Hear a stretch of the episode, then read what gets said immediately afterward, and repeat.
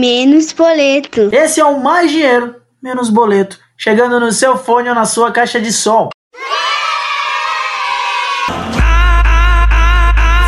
O programa hoje está especial. Vamos falar sobre hábitos. Assim como fazer uma dieta, praticar exercícios físicos, aprender um novo idioma ou profissão, é preciso praticar. Recentemente, fizemos um programa para falar sobre como fazer o meu primeiro investimento. Depois disso, já recebemos algumas mensagens de pessoas que fizeram seu primeiro investimento. Agora, queremos ajudar quem ainda não fez e potencializar os resultados para quem já passou dessa etapa. Mas antes, quero mandar um abraço especial para Elder Monteiro, Juliana Caio, Max Braga, Rodrigo Freitas, Ricardo Viveiros e André Mascarenhas. Olha aí, quem sabe faz ao vivo, bicho!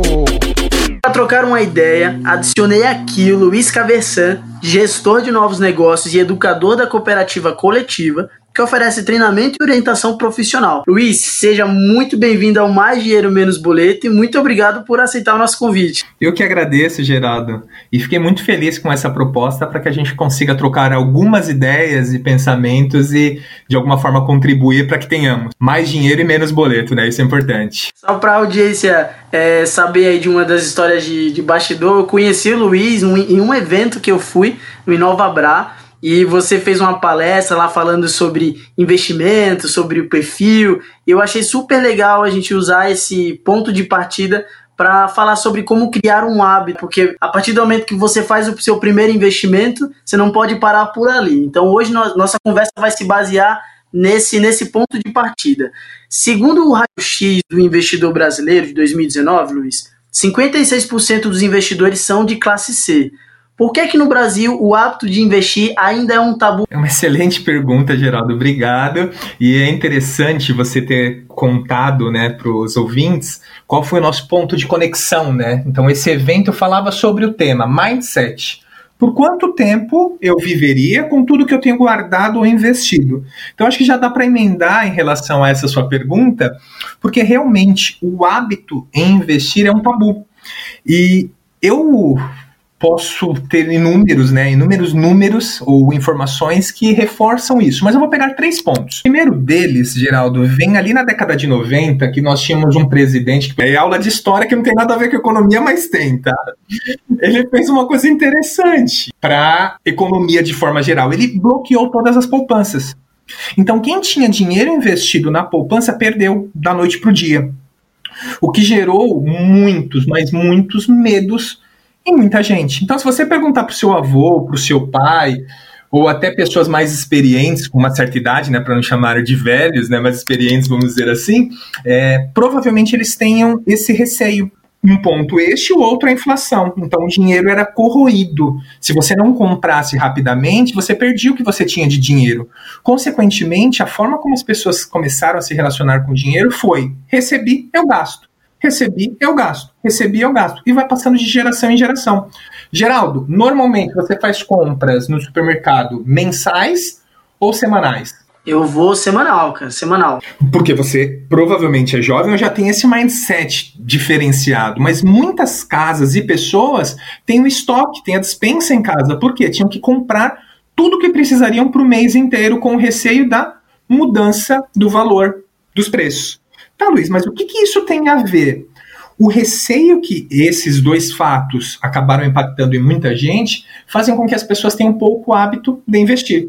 Aí vem os outros dois pontos. Quais são? Escassez de conhecimento. Então já não gosto. Já não tenho predisposição. Então não vou descobrir, não vou buscar informações sobre investimento.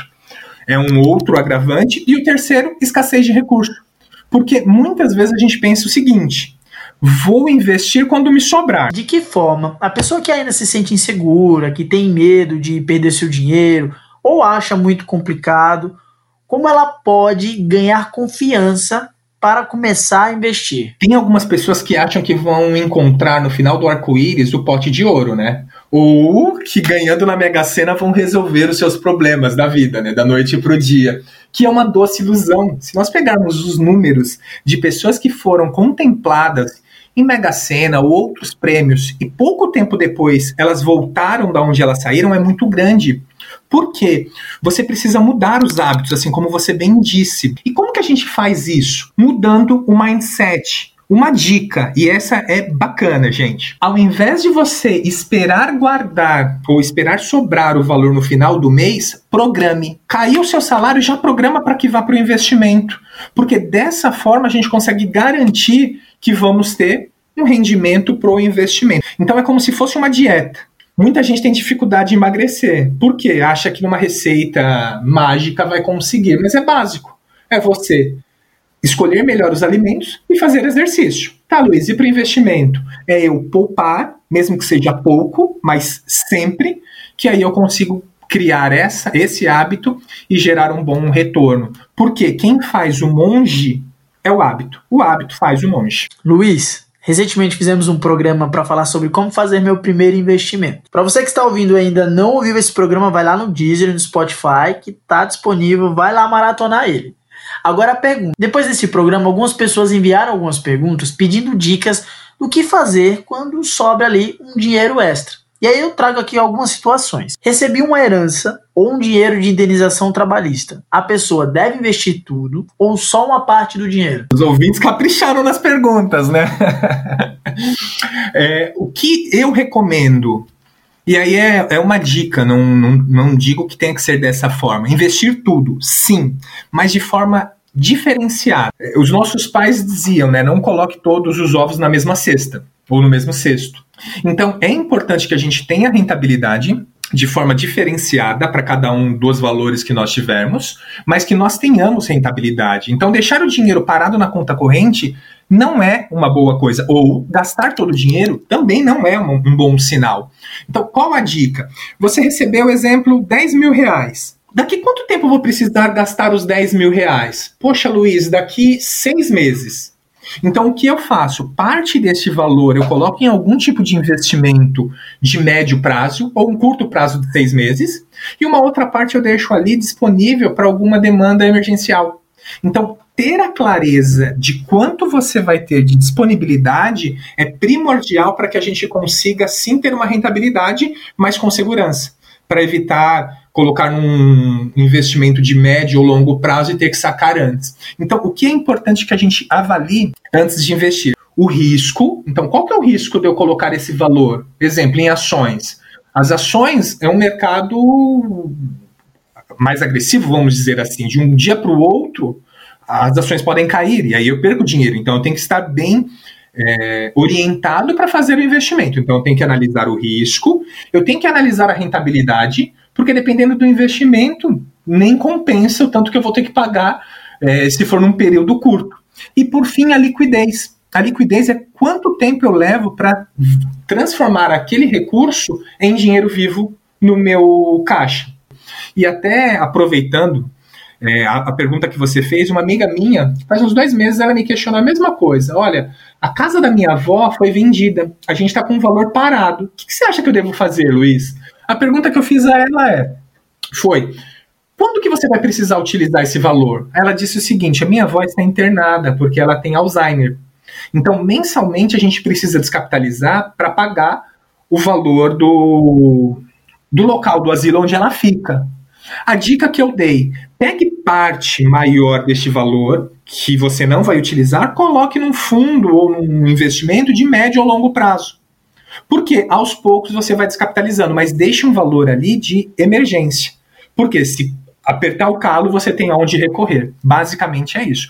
Agora aquela pergunta que todo mundo quer saber: como descubro qual é o meu perfil de investidor? Existem, dependendo da situação, quando você tem conta em alguma instituição, algum banco, alguma cooperativa ou até corretora, eles disponibilizam de maneira grátis, gratuita no site. Então, sem ter vínculo com nenhuma instituição, você consegue acessar de diversas para que você tenha uma maior ciência de qual é o seu perfil. Por quê? Através da descoberta do seu perfil, fica mais fácil você entender aonde você pode investir. Então, se eu sou um cara conservador, se eu sou uma pessoa conservadora, é, é difícil que eu comece a investir diretamente em ações. Porque o conservador normalmente ele precisa de um médio, longo prazo, ele tem contas a pagar, ele tem um perfil mais é, restrito, vamos dizer assim. E como a bolsa de valores ela oscila muito, eu posso perder dinheiro. Então é importante você ter uma noção de qual é o seu perfil para ser mais assertivo. E aí, trazendo novamente o meu exemplo. Eu sou pai, Geraldo, de uma menininha de quatro meses, rapaz. Então, imagina, casado, com uma filhinha de quatro meses. Eu não posso pegar todo o valor que eu tenho e arriscar. Por quê? Porque vai ter creche dela, fralda aumenta bastante. Quem, quem está ouvindo aí tem filho sabe. Então, fralda, escolinha, alimentação, uma série de fatores acabam sendo influenciados. Então, o, o, rapaz, o cara que eu era arrojado até um, dois anos atrás, tem que mudar, porque minhas prioridades mudaram também.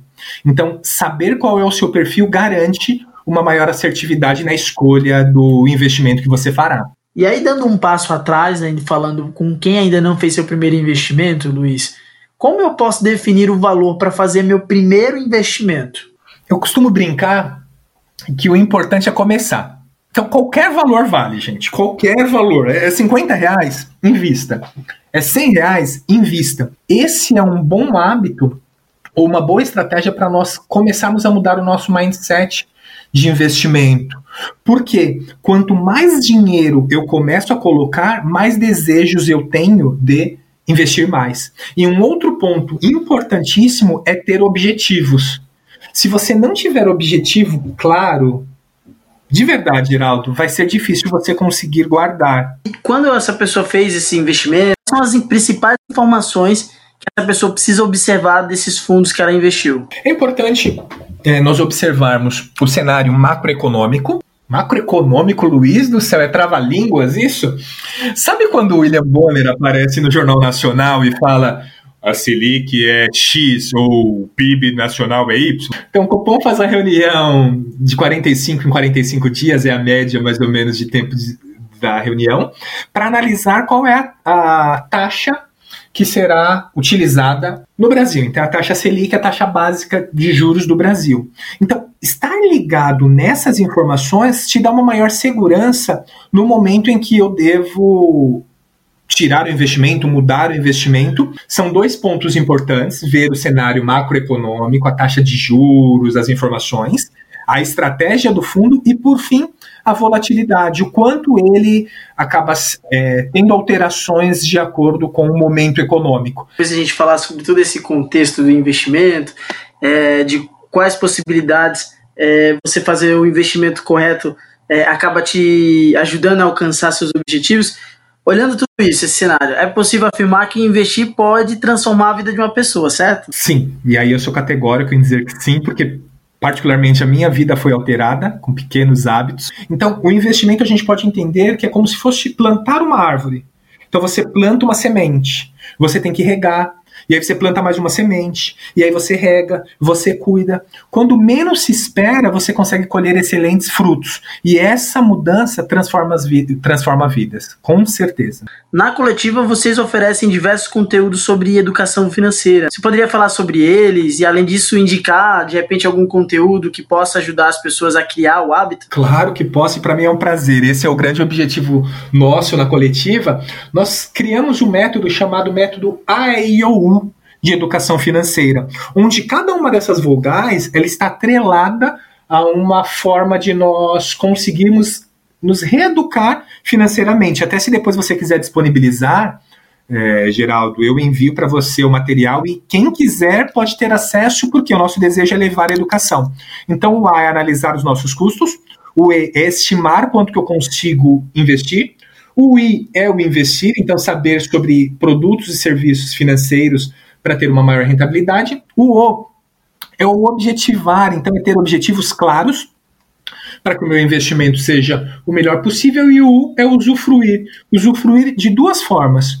Tanto usufruir com conhecimento, essa mudança de hábito, como também usufruir com bons rendimentos, caso eu consiga ter essa, essa possibilidade do meu investimento ter até me dar independência financeira. Então, basicamente, é dessa forma que nós atuamos com diversos clientes. E para finalizar, o que eu gosto muito são livros e filmes. Então eu separei alguns aqui para indicar. Um deles no próprio Netflix ou no YouTube vocês conseguem assistir. Lobo de Wall Street, que fala sobre o mercado de ações e tudo mais, a postura. Um outro, A Procura da Felicidade, que mostra Will Smith, né, como um dos sendo protagonista e mostrando a vida dele em relação ao mercado de capitais. E o último, Salvando o Capitalismo. É um retrato bem interessante sobre o capitalismo e o quanto isso pode potencializar a economia. E eu separei três livros para indicar. Primeiro, Pai Rico e Pai Pobre, do Roberto Kiyosaki, muito bacana, um clássico clássico. Esse é muito bacana, que muda a forma de nós enxergarmos os nossos rendimentos. O outro é do Pense em Riqueza, do Napoleão Hill. Uma história interessante, quando ele foi escrever este livro, quando a base desse livro, Geraldo e ouvintes, foi ter pesquisado os, as mentes mais brilhantes da época. E por fim, O Homem Mais Rico da Babilônia, de George Clason. O que, que fala nesse livro? Dá dicas simples e objetivas para a gente conseguir poupar, investir e ter o alcance dos nossos objetivos. Estamos chegando na reta final do programa, mas ainda dá tempo para um quadro. Eu falo, tu escuta. Hoje vamos ouvir o gerente bancário Guilherme Funicelli. Que você vai se adaptar melhor. E quando a gente acaba perguntando o que, que ele tem de conhecimento, né, de falar sobre aplicação, essas coisas, ele nunca sabe, né? A maioria dos clientes não sabe. E a resposta é sempre a mesma. Ah, mas um colega meu, um parente meu, aplicou um dinheiro, ganhou horrores, não sei o que. É sempre assim. É, esse é sempre o básico.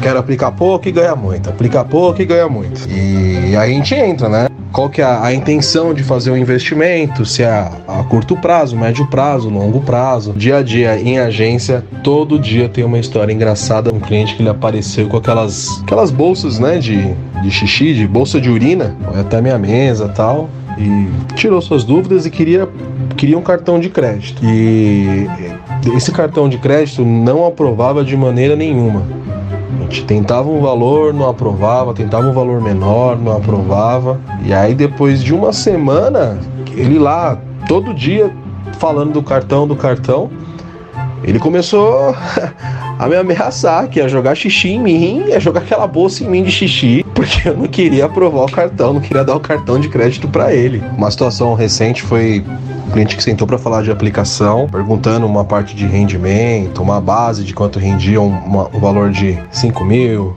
de, depois de 10 mil, de 20 mil, de 50 mil. E aí ele focou muito nos 50, né? A gente começou a falar, ó, rentabilidade tal, em X anos, você pode ter um valor aproximado de tal. E, e ficamos. Acho que mais de uma hora ali numa conversa sobre aplicar o valor. É, gostei dessa de 50, vou fazer. Ele me tira do bolso 50 reais. Eu pensei que a gente tava falando de 50 mil, mas era de 50 reais. Pois é, essas horas é bom que a gente tá de máscara, né? Eu falo, tu escuta. Agora sim o programa está acabando, Luiz. Para quem quiser entrar em contato contigo, como faz? Muito simples. Ou Facebook, Instagram ou principalmente LinkedIn. Meu nome é Luiz Felipe Caversan, ou então o site da coletiva, que é a nossa cooperativa, é coletiva.cop.br. Lá tem o celular, lá tem o WhatsApp e outras informações do que nós fazemos. Muito obrigado por aceitar o nosso convite. Espero receber você mais vezes para quebrar esse tabu que é falar de investimentos. Eu que agradeço pelo convite, espero ter contribuído, esse é o meu grande desejo. É, sigam a coletiva, me sigam lá no Facebook, Instagram ou no LinkedIn, que vai ser um prazer trocar boas ideias e informações com todos vocês. Muitíssimo obrigado e, gente, mais dinheiro, menos contas. é isso, Luiz. Obrigado equipe técnica que faz esse programa acontecer. E se você tem alguma dica, sugestão ou dúvida sobre este e outros temas ligados a investimentos e finanças pessoais, mande a sua pergunta pelo meu Instagram, arroba Muito obrigado e até a próxima!